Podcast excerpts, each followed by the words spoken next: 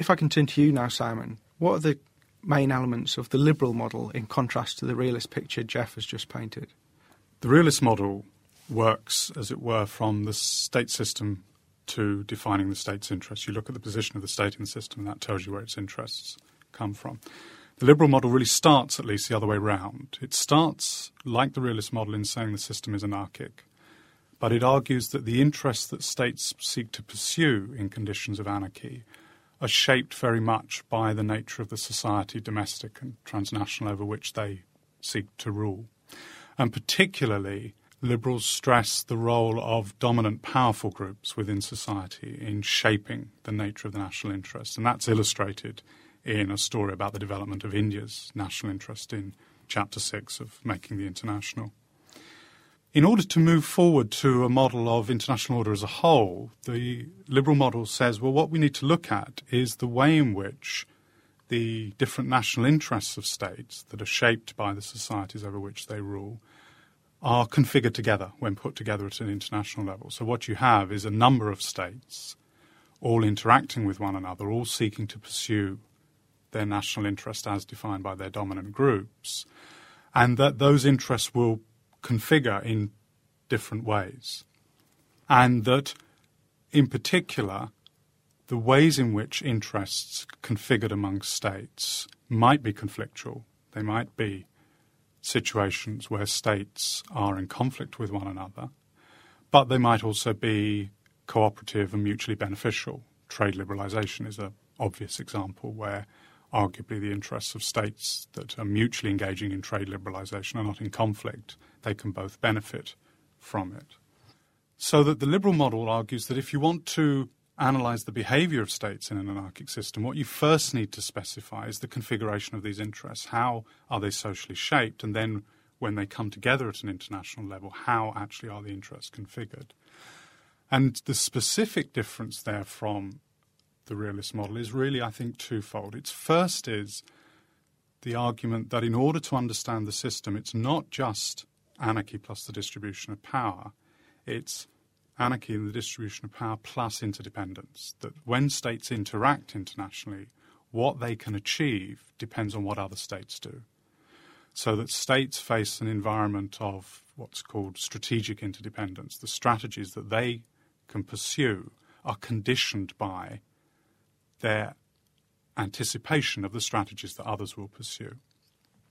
The other important difference from realism is the assumption that when states' interests interact internationally, it's not always the case that states will focus on their relative position or be worried about dependence. And the reason for that is that it's argued that security is only one value amongst others, that security will be balanced alongside considerations of economic welfare or promotion of cultural values or whatever. And formally, one can say that states interact in ways which may be, and this is the way it's done in Chapter 9, that states interact sometimes in positive sum ways. In other words, when they interact, they both gain.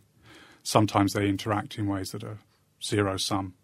What one state gains, another state loses and sometimes it's a negative sum interaction in which both lose. The realist model that Jeff outlines tends to assume that all interactions, because they're about relative gains, are zero sum. If I gain, you lose. The liberal model argues that's not necessarily the case. There are many kinds of interactions where I might gain and you might gain. The liberal model argues that there are many cases where mutual dependence does not imply vulnerability vis a vis security, and that there are also many cases where states will not worry overly about their relative position vis a vis other states. They'll be primarily concerned about their absolute gains vis a vis where they were before the interaction. So that, that provides the basis in the liberal model for the, at least the possibility of extensive and durable cooperation. That where the interaction takes the form of a positive sum interaction, that is, where both or many parties can, can benefit from it, and where states are interested in their absolute gains rather than their relative gains, then one would expect extensive and durable cooperation. And on the liberal account, examples like the WTO or patterns of integration within the European Union over the last 30 or 40 years, or as we'll come on to, regional trade agreements like NAFTA are all examples of cooperation that results from interdependence as well as anarchy.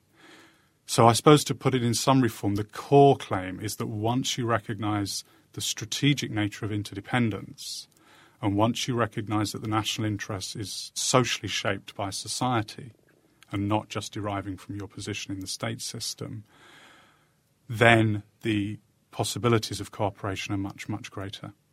So, if I've got you correctly there, the key differences from realism that the liberal model presents are that what states seek to do is not simply determined by their position in the international system, but is affected internally as well as internationally.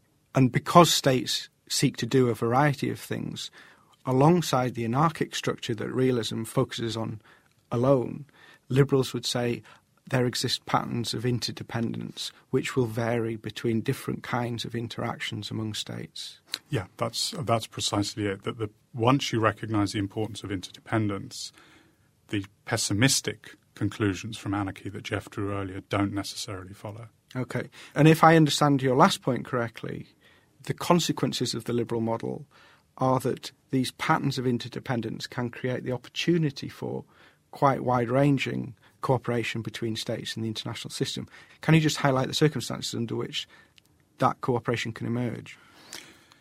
Remember that one of the key differences is that for realism, in a sense, the national interest is fixed. It's given by the place of the state in the state system.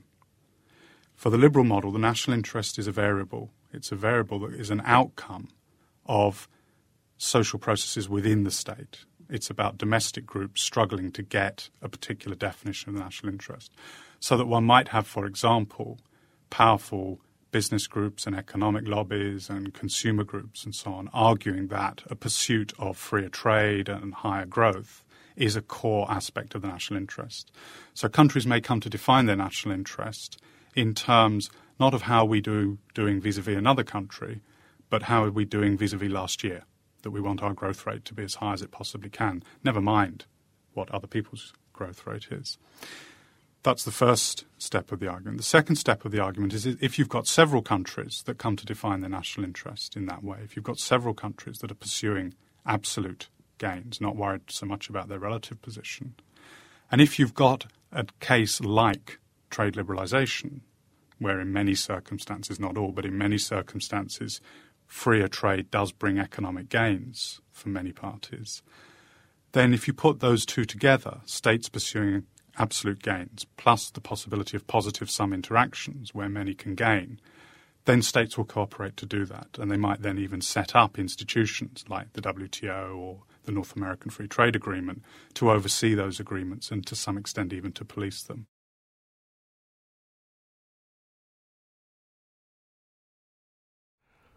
from the Open University. For more information, go to www.open.ac.uk forward slash use.